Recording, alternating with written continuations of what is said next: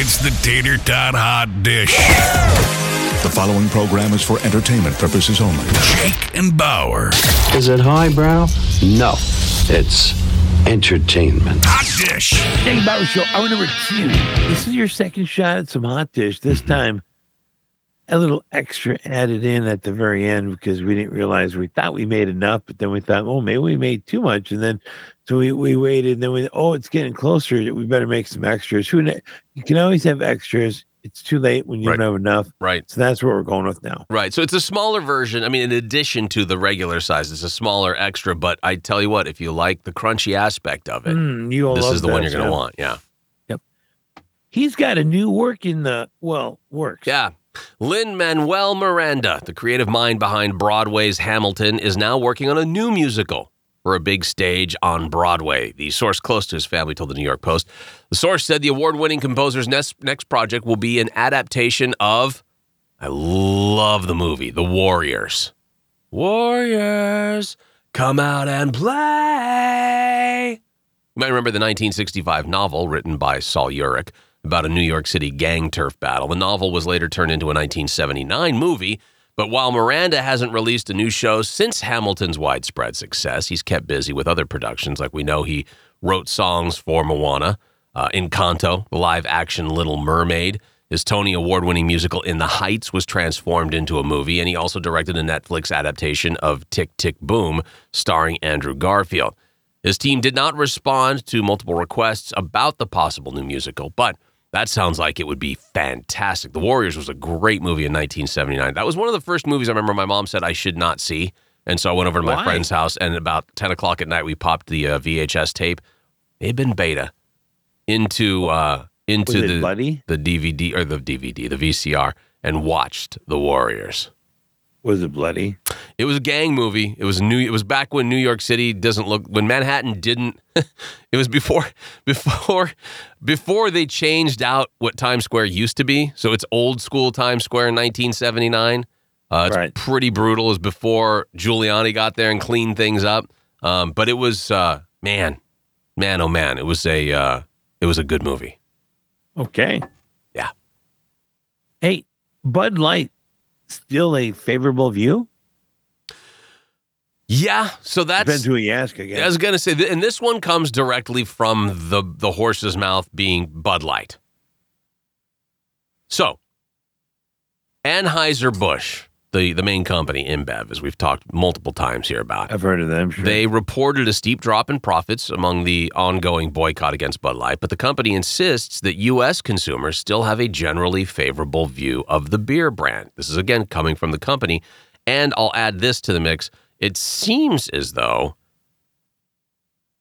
maybe the rest of the world doesn't have the same issue that we have here. So the company announced that its U.S. revenue dropped 10.5% in the second quarter, while its earnings before taxes, interest, and depreciation fell 28.2%.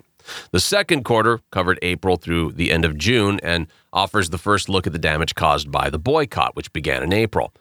Anheuser-Busch accompanied those grim numbers with a survey of some 170,000 consumers across the United States, Oh. saying that in that survey, they found a majority remain favorable toward the Bud Light brand. Wait, their their own polling shows that? Yes.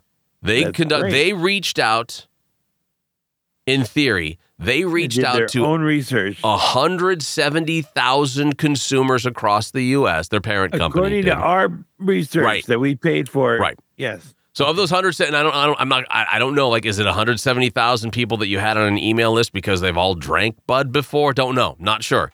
But Right. they reached out to those 170,000 consumers and found a majority of them remain favorable toward Bud Light brand, and 80% of that 170,000 remain favorable or neutral. So they don't look upon Bud Light with a negative eye. They don't feel negatively about the brand Bud Light. And this is the quote coming from the Anheuser-Busch InBev CEO, Michael Doukeris. Regardless of favorability, our customers, our consumers across all sentiment groups have three points of feedback in common. One, they want to enjoy beer without a debate. Yeah, I'm sure that's what they're saying.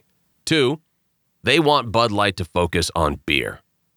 Three, They want Bud Light to concentrate on platforms that all consumers love, such as NFL, veteran charity, Folds of Honor, and music. So they say, despite the drop in Bud sales, which they admit has happened, obviously, Anheuser-Busch reported an 18.4% increase in combined revenues of its global brands, including Budweiser, Stella Artois, and Corona. Yeah, that's it's tough business there. Sure is. It's uh, it's hard to make a buck these days. It's yeah, most certainly. Yep. Uh, canceled Kirk Cameron and Riley Gaines just two days ahead of a planned stop at Madison Public Library in Huntsville, Alabama. This August 5th, this Saturday, Mhm. old kid actor and writer Kirk Cameron, Yes. along with his publisher, Brave Brooks Books, and special b- Blah, blah, they said blah, blah, blah. Books, Yeah, but the Brooks. the Brooks, and a, a special guest, Riley Gaines, women's sports advocate. Okay. They've learned that they will not be welcome due to the library system's concerns about logistics Oh boy. and safety. Yeah. So the Huntsville Madison County Public Library System said in a release on Wednesday afternoon that it can no longer accommodate the book reading. Woo. The it says the Brave Books team said it is challenging the conclusion. Like, what are you gonna do? Right. Prove it. Right. What? the release continues, says initially, the organizer of the, of the event reported 20 attendees to library officials. On Tuesday, the Mhm. library learned that the event organizers are now expecting over 300 people, Wow. a number that far exceeds any meeting room capacity within the Huntsville Madison County Library System. And let us please also assure you, we are not trying to get anybody excited about coming to the library. No, we don't. That's the last thing we want to do. Right. What do you So think we are? Stupid? Let's nix any type of opportunity to get fresh eyes and, and people into this place. Right. That's the, I mean, it's, the- it's the same concept with the look. If, if we're trying to get kids into reading, let's not have drag queens queens read to them at all. Let's just make sure that, especially getting them near a library in the slightest, we don't want to do that. libraries are a sacred hall that very, very few people go to. We need to keep that that way. A, a sacred hall of things most people just simply ignore and don't ever use. So let's just Right. let's be clear on all of that. You can either go watch inside a building, inside a little room with some like really old headphones Yeah. and watch some type of little video monitor, or just open up your phone and click on YouTube. Yeah, Just saying. that's it. I mean, look, Hey. you can go to the library and get their internet access and still scroll through your Instagram. Yeah, there you go. Yeah. Sure. Bud Light boycott over trans influencer hits sales. Oof. Now, you might have heard some stories about people saying, whoa, whoa, it's apparently there's their uh their overall sales are up. Did that person also forget to tell you that those are outside US sales numbers that have jumped 17%?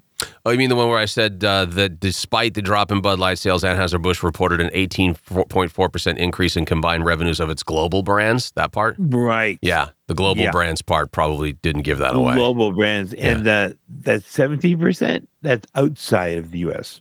So when you say global brands, you mean That, like that, that would mean that would mean global. ex- yeah. Yeah. But outside. So in other words, the US people still have a grudge against this.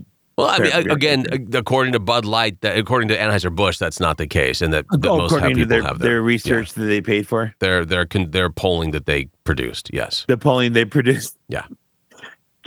And I would say that it was probably very, very honest of them to do that on their own. so it's almost like they're telling you, don't ask anybody about it, just drink it. Oh, sure. Yeah. Why not?